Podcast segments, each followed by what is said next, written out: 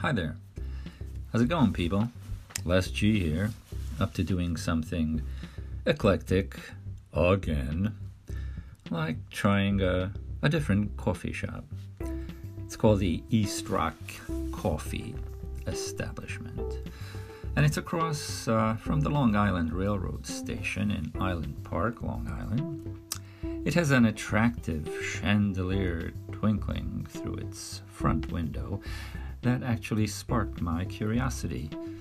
And upon entering, you realize that you've stepped into something very mm, français.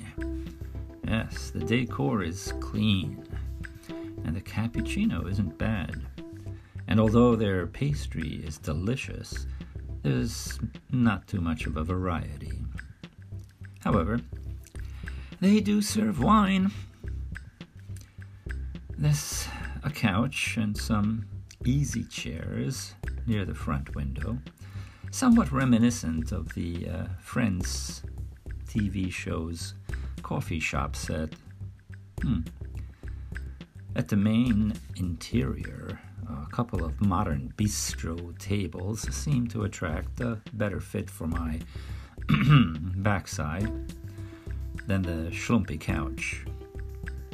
So, a new coffee shop stop experience beckons for some new notes to be entered into my journal. So get ready for some more eclecticism.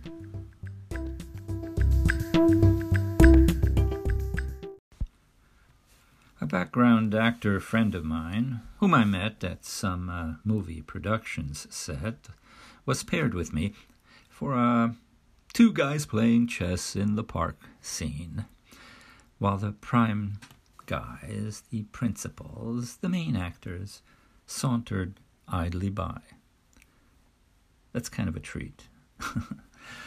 it may have been on the set of the lawyer show entitled Bull, or Law and Order SVU, or some other movie production. But after 10 years, the gigs all kind of get mixed up together. Luckily, I tend to keep a journal about each one, and uh, and that helps to jog my memory. So let's jog. As I mentioned, my buddy Paul, being a contemporary of mine with similar interests, we became friends and were soon playing chess, not only on production sets, but in shopping malls, coffee houses, and libraries as well. To cut to the chase, Paul recently recommended a radio station that I would enjoy.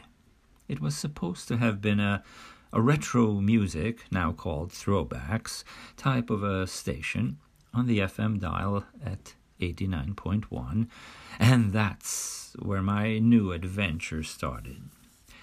It was one I would never have expected to be involved in.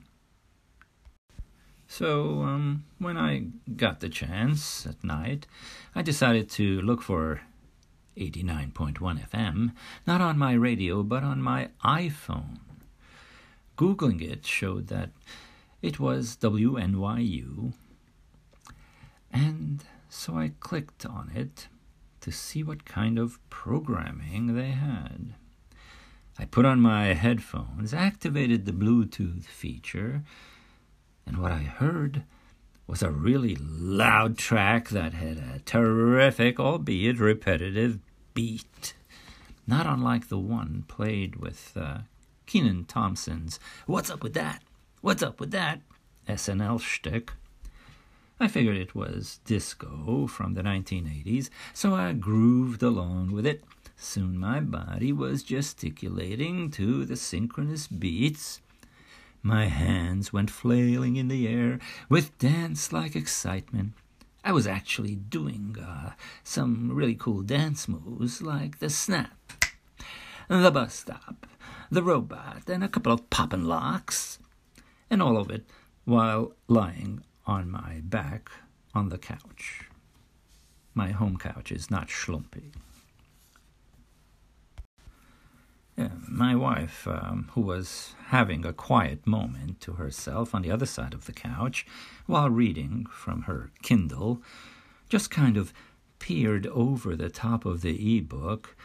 But since I was in a benign thrashing trance of sorts, she just took it in stride and went back to her reading.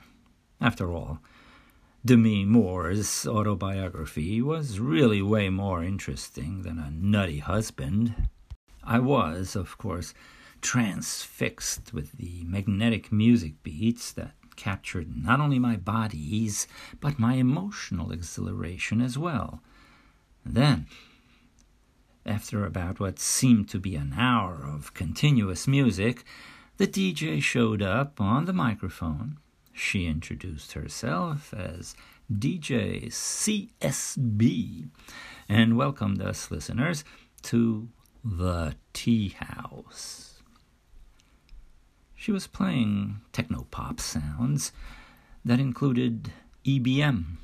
And for those of you who are not cool to this stuff, that stands for electronic body music and she was playing IDM as well. Again, IDM, for you uh, people who don't know, the moniker it is for intelligent dance music.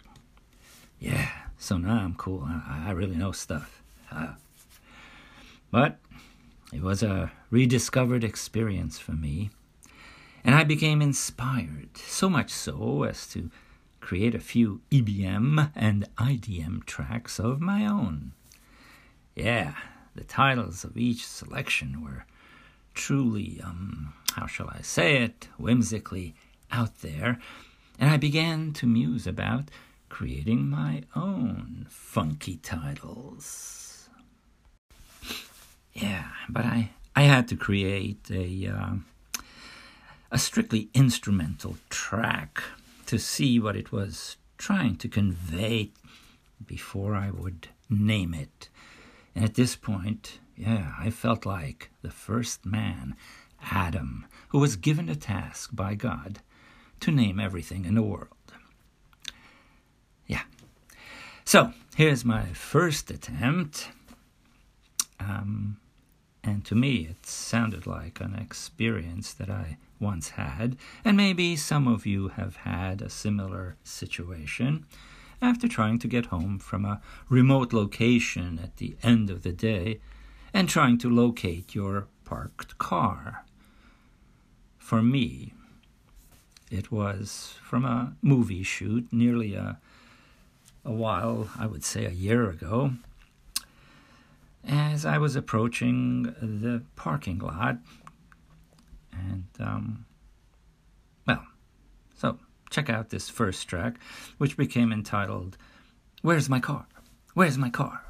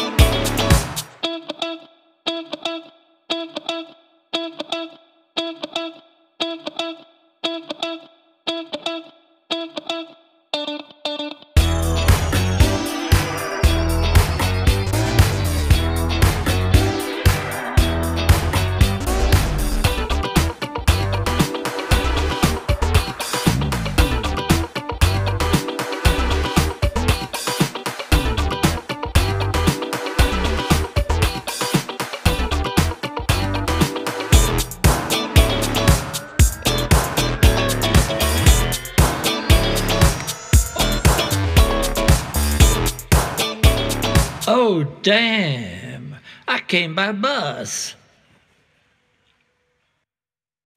And once you get started with techno pop compositions, you kind of get into a musical nirvana state of mind, and it's difficult to stop.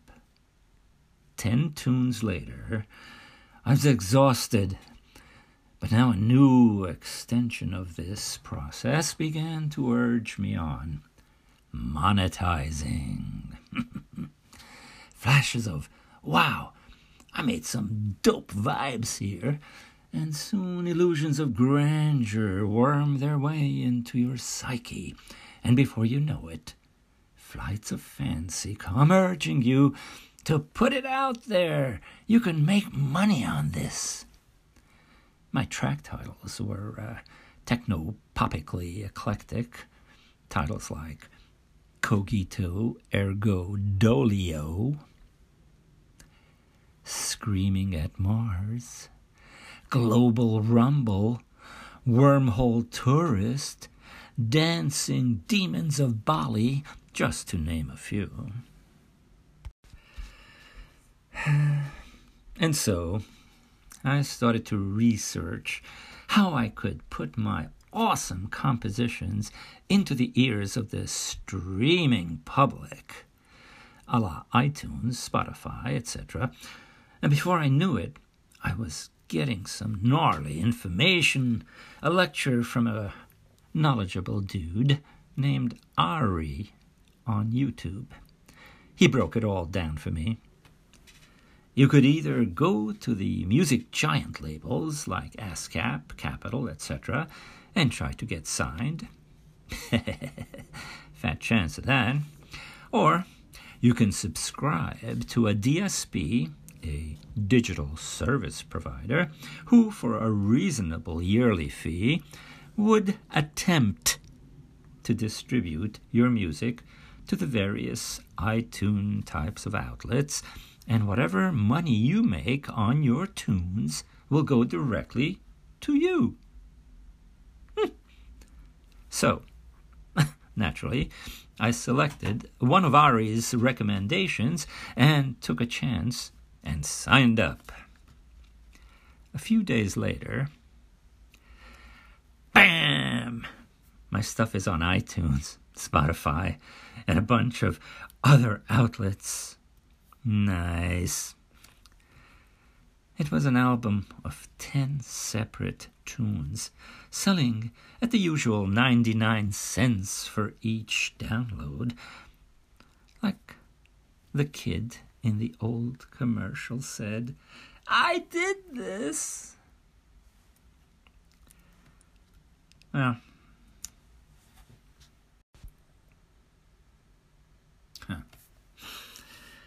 if nothing else, I've satisfied my creative nature's hunger to produce something tangible. It's a craving that was once described by the philosopher Michel Kanji with words that many of us eclectic types can identify with. And I quote There is a paradox between the concept of not doing and of something being demanded of us, something that must be done. Normally, we feel a need to do, and we express this need in art, in accomplishments, or in other important things. These acts of doing are the unconscious responses to something being demanded of us, a certain creativity. We need to find out what this demand is about. What is really demanded of us is to take that concept, which is there for a reason, and come closer to its essence. In other words, Michel Kanji is saying that each of us has an urge to be creative. And maybe that's what I'm responding to here with these technopop compositions.